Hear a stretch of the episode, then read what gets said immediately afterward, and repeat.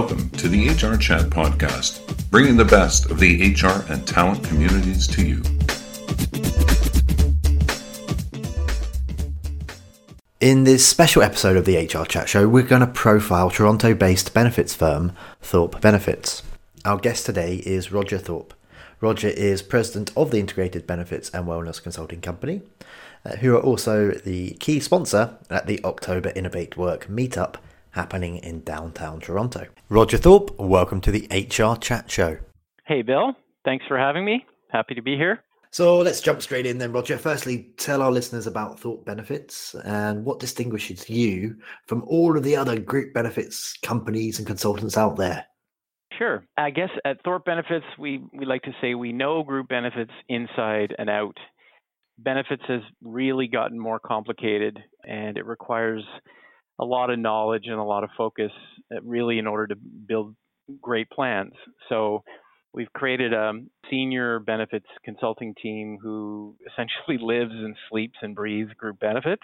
You know, we provide insights and we provide value that most insurance brokers and consultants can't provide. Now, I understand that your company is focused exclusively on benefits. Why is that the case and how broad is that focus? It's kind of contrary to what people think that, that, that benefits is just a simple thing that they can um, set and leave, but it is quite complicated and it's changing a lot. And we realize, and anyone should, that to be really good at employee benefits, you have to be focused on it and not distracted by group retirement, by personal insurance, or financial planning.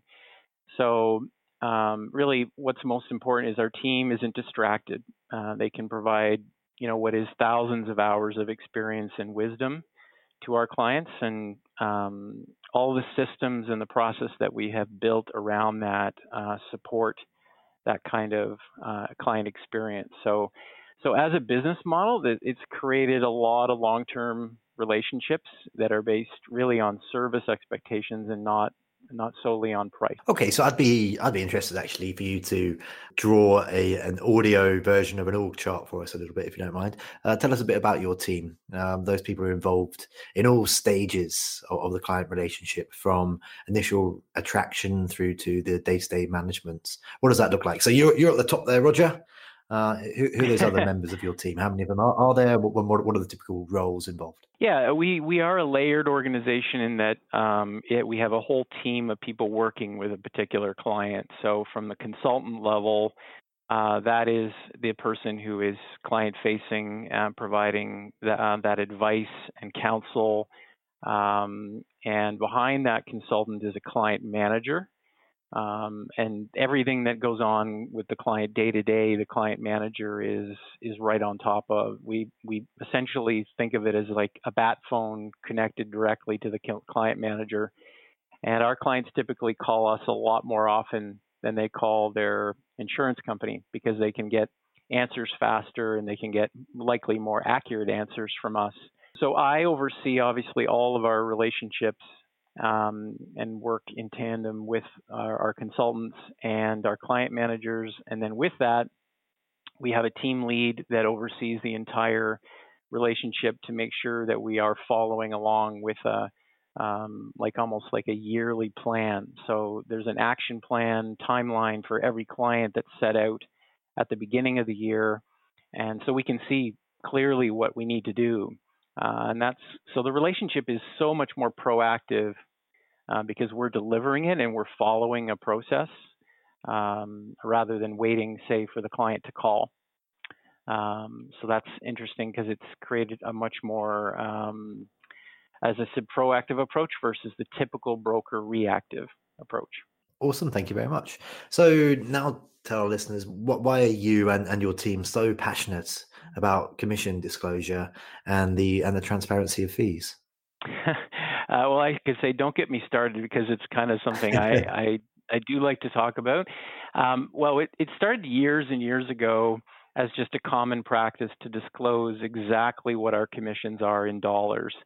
And, and it turns out it's become a competitive advantage.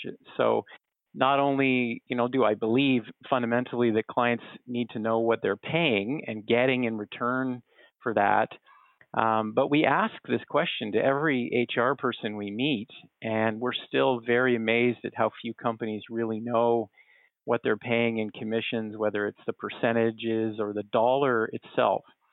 Um, and then even worse, uh, they have fairly low expectations for the service that they should receive for that commission. So I guess that's why I'm so excited about this topic because it's really become a, a pretty significant differentiator for us.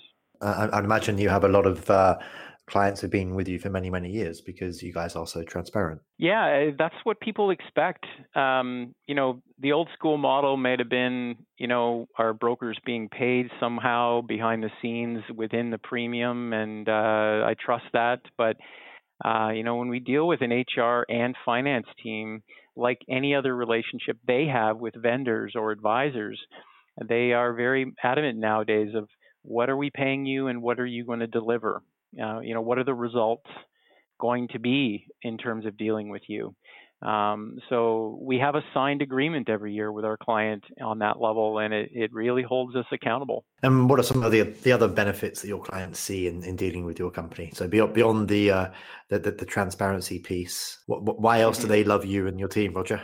Uh, yeah, I, I, mean, it really does come down to what impact do we make, what kind of result can we bring. Um, I'd say fundamentally it, it brings us a level of confidence uh, rather than just sort of blind faith that, say, a broker is in their best interests. Um, they're confident that their plan is maximized on every level. It, it's a tool that they're really using uh, to hire and retain people. They're not hiding with it, especially when they're integrating wellness or health promotion into it. Uh, that's a, a, huge game changer uh, for our clients. Uh, they they understand what they're paying for. Again, transparency not just with our commissions, but with every variable and driver that that uh, drives cost. So they they feel much more comfortable with what they're paying for. Um, kind of a, a, a, the FOMO concept is that they never have to worry about missing out on on an opportunity or uh, about something getting missed that might actually become a liability. And fr- fr- frankly, they're happy to have avoided the old school game that brokers play with just shopping their plan and, and playing carriers against each other so that the relationship really becomes about the renewal and the rate and then it's put to bed. So it's great that our clients measure us on so much more than just the renewal and the rate uh, outcome. And your clients, uh, any particular industries that you uh, you specialize in, uh, in, in terms of your client base, and also uh, a company size? Just just give us a bit of a, an idea there in terms of the demographics. Yeah, it's interesting. I, I think we measure our client relationships not as much about the the number of employees because our clients do range um, sort of as a mid-size level. Uh, to us, that can that could be uh, anywhere from 25, 50 up to 500 or more. Um, we measure that profile more on maturity level of the company, uh, which means they've established a true HR team, a finance team, and they've empowered those roles to uh, to really um, work with whoever they want to partner with as a benefits advisor. So it's interesting. It's uh, it's disconnected now from say a legacy relationship that may have come from an original owner of the company, and no longer is that relationship uh, really measured on value. It's really just been around forever, and but it's not really delivering much more than just a sort of a, uh, a friendly relationship. So um, so that's kind of what changes there. And just finally, for this special profile episode, Roger, how, how can our listeners connect with you? And also, how can they learn more about Thorpe Benefits? Yeah, they can go to thorpebenefits.com and, and understand more about what we stand for. They can follow us on LinkedIn. Uh, and my profile, Roger Thorpe, uh, certainly has a lot of uh, postings and insights uh, about what we believe in, uh, our opinions on particular uh, news items, um, I'd say that those are probably the two two areas that are are best. Okay, cool. And I should just add, listeners, you can also check out the uh, the second interview that Roger and I did, uh, which uh, tackles some of the key issues around the relationship between HR departments and uh, benefit consultants and advisors uh, on the one and only HR Chat podcast feed. But for today, then, Roger, thank you very much for being a guest on this show. Very welcome. Thank you for listening to the HR Chat Podcast, brought to you by the HR Gazette.